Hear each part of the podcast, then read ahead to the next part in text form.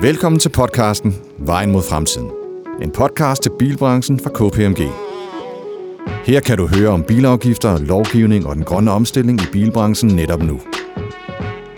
Dine værter er Rune Grøndal, partner og ansvarlig for KPMG Automotive i Danmark, samt Jakob Skjeris, Senior Automotive Manager, KPMG af Cortex. Folkevogn har netop lanceret den helt elektriske Folkevogn ID3, og samtidig er den nye ID4 blevet præsenteret. Desuden tilbyder Folkevogn også Oppen som elbil, samt Golfen og Passaten som plug-in hybrider. Vi skal i dag blive klogere på, hvad Folkevogn tilbyder af miljøvenlige biler i fremtiden, og hvad de mener, der skal til for at få rigtig mange miljøvenlige biler i 2030. I dag har vi Mads Lauge med på linjen, og Mads han er direktør for Volkswagen i Danmark, og har derfor selvfølgelig fingeren på pulsen i forhold til, hvordan specielt også Volkswagen håndterer fremtidens miljøvenlige mobilitet. Og øh, velkommen til dig, Mads. Tusind tak for det. Volkswagen, øh, sådan koncernen generelt, kom jo i rimelig kraftig modvind i 2015 med den her Dieselgate, og øh, satte sig jo så nu, øh, selvfølgelig også på grund af EU-målsætninger med videre, benhårdt på den her elektrificering af bilparken generelt. Kunne du ikke sætte lidt øh, flere ord på den rejse, som Volkswagen har været igennem? Jo, det er rigtigt. Der var jo en, en, en ret stor krise i 2015. Øh, men jeg vil så sige, at man har jo egentlig haft øh, den elektriske rejse hele tiden lidt i støbeskægen, for man var godt klar over, at de her EU-målsætninger omkring øh, stramning af, mm. af CO2-krav gjorde, man skulle, man skulle elvejen, kan man sige. Mm. Så det har været en rejse, der har været lang tid, men selvfølgelig har den accelereret efter 15. Og det, man ligesom har været meget fokuseret på, var jo selvfølgelig, at man er jo nødt til som, som en af verdens største producenter, ikke, ikke kun at gå hele vejen på el, men også sikre sig, at man har, hvad kan man sige, bredden af modelprogrammet med konventionel teknologi på, på benzin og diesel. Fordi hvis man ikke gør det, så er man i hvert fald ikke en af, af de mm. tre største bilbrands, øh, heller ikke øh, de næste 2, 3, 5 og 10 år. Mm. Så det er egentlig sådan en parallel rejse, hvor man er startet i at sige, at vi skal selvfølgelig stadig udvikle vores, vores hovedspor, hvis man kan sige det, de traditionelle biler, og kommer med ny øh, Golf og så videre, og, og nye andre fra koncernen. Og samtidig har man ikke kørt parallelspor, hvor man er startet med den her ID-platform, eller MEV-platform, hvor man ligesom har har startet altså, helt for frisk på, på elrejsen. Jeg siger, vi, vi definerer en ny elbil, som så skal være grundlag for den fremtidige øh, elbil for, for hele koncernen. Så det er jo sådan et parallelt spor. Altså, sidste spor har så også været digitalisering. Så, så der har også været et software-spor, hvor man, man har arbejdet benhårdt på at sikre sig, at man også udvikler softwaren. Øh, så det er egentlig sådan tre øh, parallelle spor, som selvfølgelig omkostningsmæssigt har været en, en tung byrde, men omvendt så, så er det selvfølgelig det, man har besluttet, hvis man skal være en, en stor bilproducent, også om, om 5 og 10 og 15 og, og for den der skyld 50 år, så er man nok nødt til at kunne mestre alle de her tre discipliner for at blive det, eller for at blive med det, kan man mm. sige. Så det har været slutningen. Mm. Men I kommer jo også med mange øh, miljøvenlige biler her om kort tid. Der kommer den nye ED4, der kommer Tiguan som plug-in hybrid. Så I, I lancerer jo flere miljøvenlige biler, men de er jo tit dyrere på den korte bane. Så kan man så sige, omvendt så får I så nogle stordriftsfordele ved at dele teknikken ud på alle jeres øh, egne brands, øh, Audi, Porsche, Seat, Skoda, og har endda solgt den til Ford. Hvornår leverer I miljøvenlige biler sådan i den her polostørrelse og polopris? Det passer jo ligesom til mange danskere. Jamen, det er rigtigt. Man har startet med det, vi traditionelt set kalder C-segmentet, fordi det er alt lige det største segment i Europa, og det, der også passer, passer bedst til den europæiske forbruger. Så det er der, man har startet. Men selvfølgelig kigger man både nedad, og man kigger også op i en skalering, som, som du rigtig nok siger, Jacob, så, så er det jo en platform igen, man har skaleret, ikke kun til, til VW, men også til, til søstermærkerne Skoda, Seat og, og Audi og har også øh, åbnet for tredjepart, eksempelvis Ford, som har købt ind på den her platform.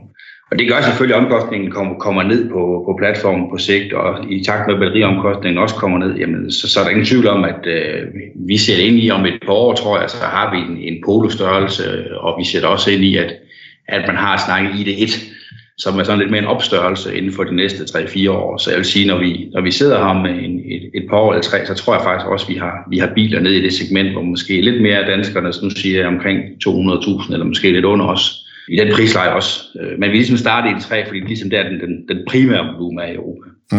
Mm.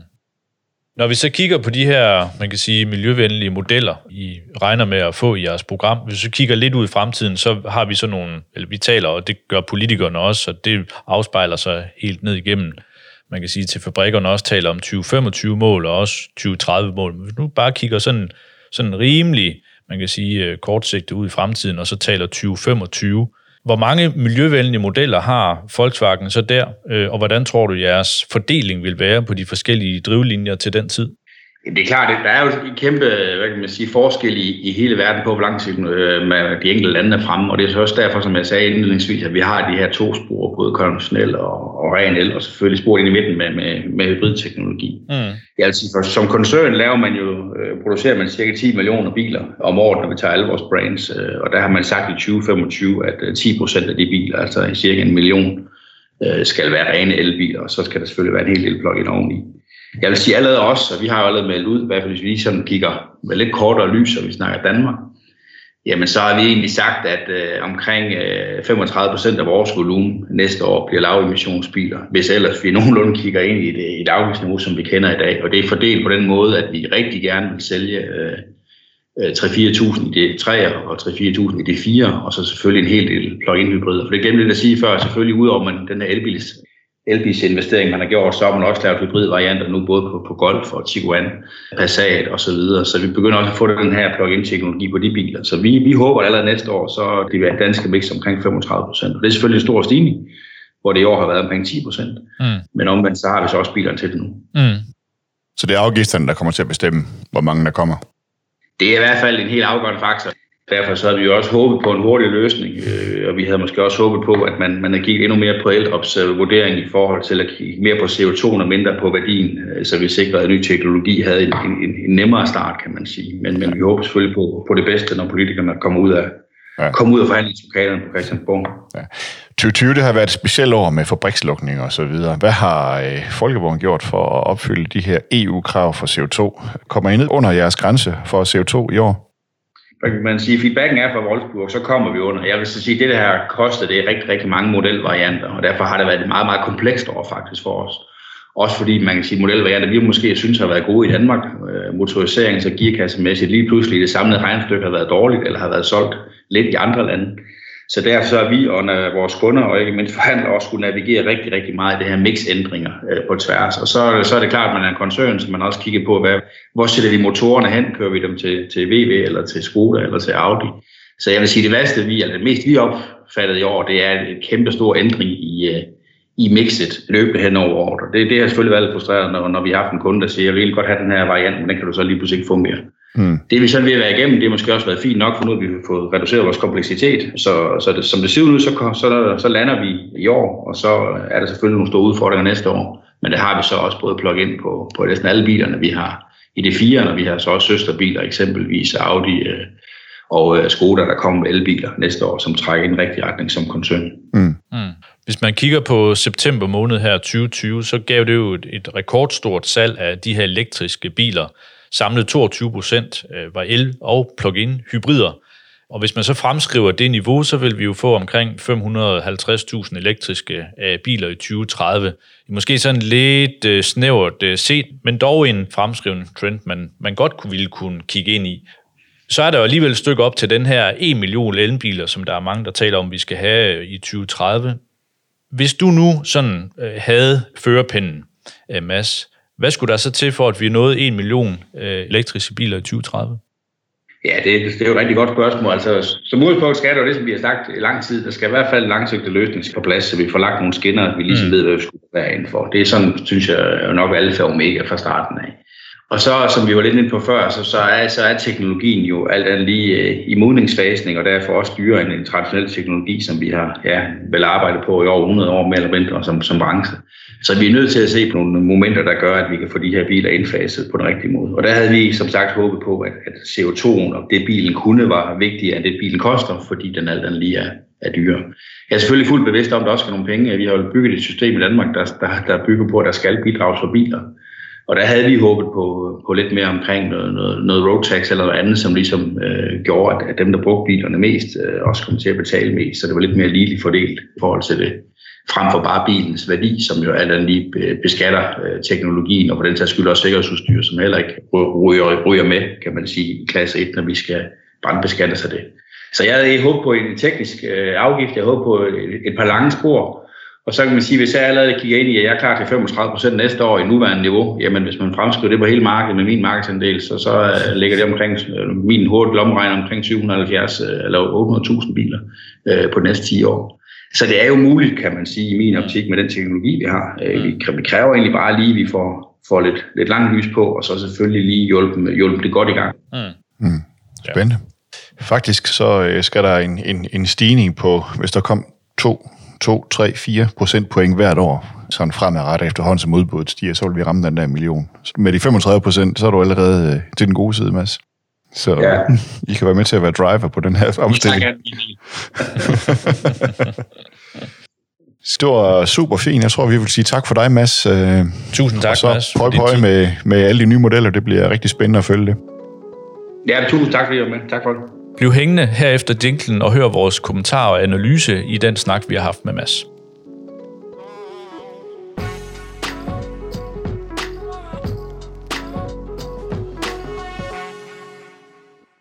Nå Jacob, jeg synes 35 procent elektrificerede biler i 2021, altså allerede næste år, Mm. det øh, er da positivt. Det er højt. Det er højt, ja. Hvad siger dit regneark, altså hvis vi sådan skal kigge lidt mere ind i, og, altså hvis vi fremskriver det? Ja.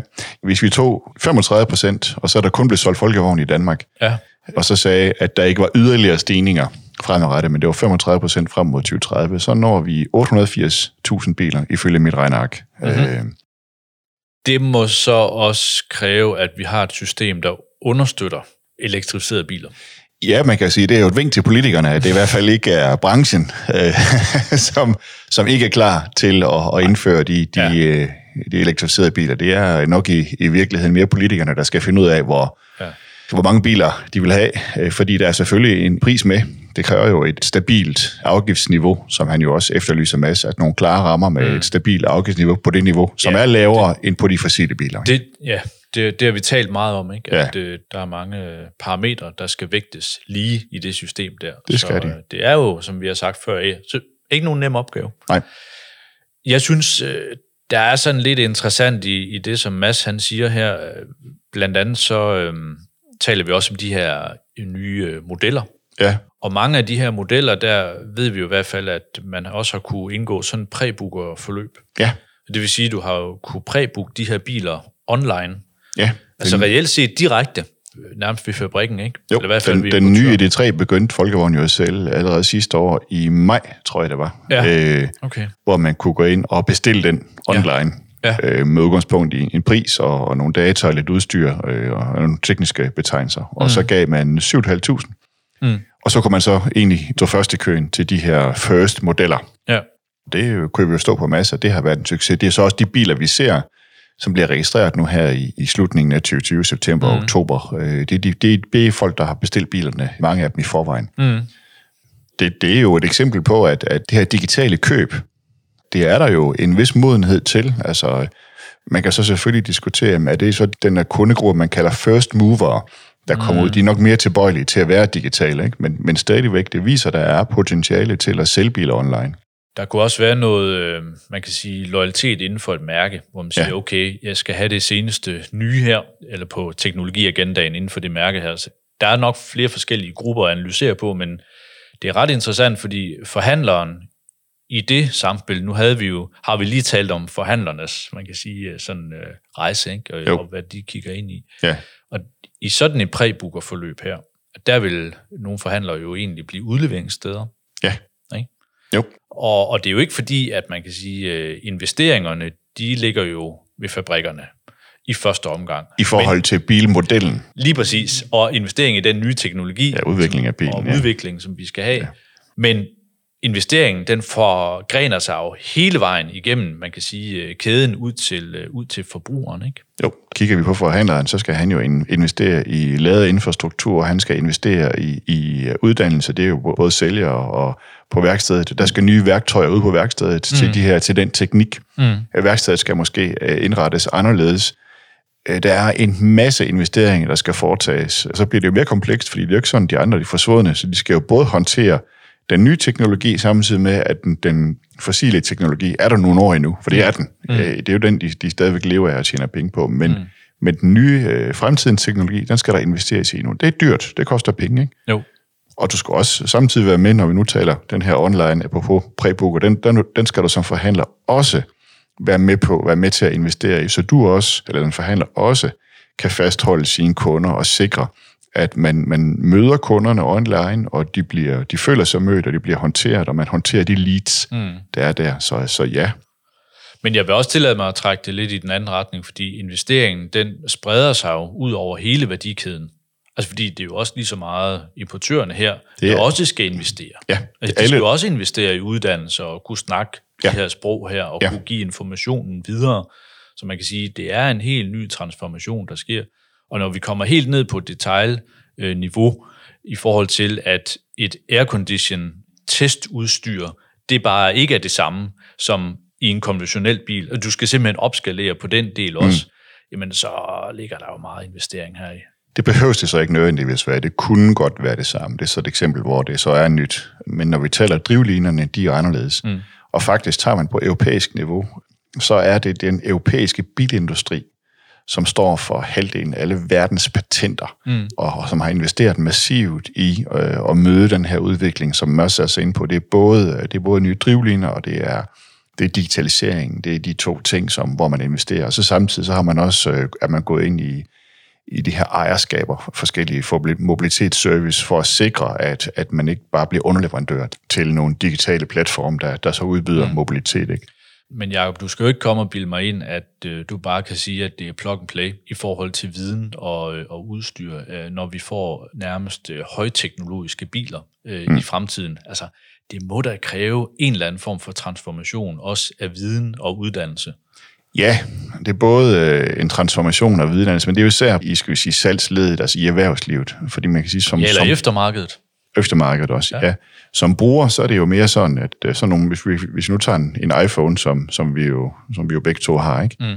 jamen når tingene de er nemme at bruge, og vi lige har prøvet dem, så konverterer vi jo naturligt til det. Og jeg har været nede og prøve sådan en ID3, og den kører skide godt. Altså, mm. den er nem og intuitiv. Man skal lige vende sig til lidt af digitale øh, noget. Den har, det er lidt anderledes. Men som, når man først vender sig til det som bruger, ikke? Altså, det går forholdsvis stærkt. Men det bagvedliggende, ja. der skal dele nemme investeres mange penge på den her rejse. Det ja, men jeg tænker også, at det, det bliver jo meget mere, man kan sige, teknologisk.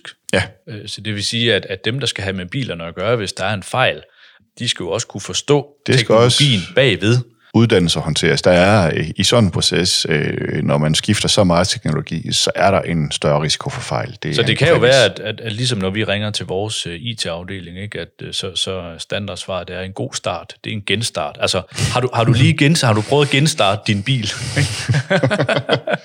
ja, det er, jo bare, øh, det er jo bare svært at gøre det, når man er ude og køre midt på motorvejen, ikke, og så lige genstart. Så der er en forskel der. Det, det stiller nogle krav til bilindustrien, det gør det. Ja. Det gør det. Nå, men... Øh, vi når ja, ikke mere i dag. Det gør vi ikke, nej. nej. Men det har også været spændende lige at høre, hvordan øh, Folkevogn de håndterer det her, og der, der må man sige, det lyder da i hvert fald til, at de er klar til at mm. gå foran. Men det er også det, vi har set i vores værktøjer, at Folkevogn er en af de helt store spillere, når vi taler elektrificering af, af køretøjer her i 20'erne. Så ja. det bliver spændende at følge. Tak for jeres øh, tid derude. Ja. Vi øh, høres ved. Tak fordi du lyttede til podcasten Vejen mod fremtiden fra KPMG. Dine værter var Rune Grøndal og Jakob Skjerris. Podcasten udkommer hver anden torsdag. Læs mere om podcasten på kpmg.dk.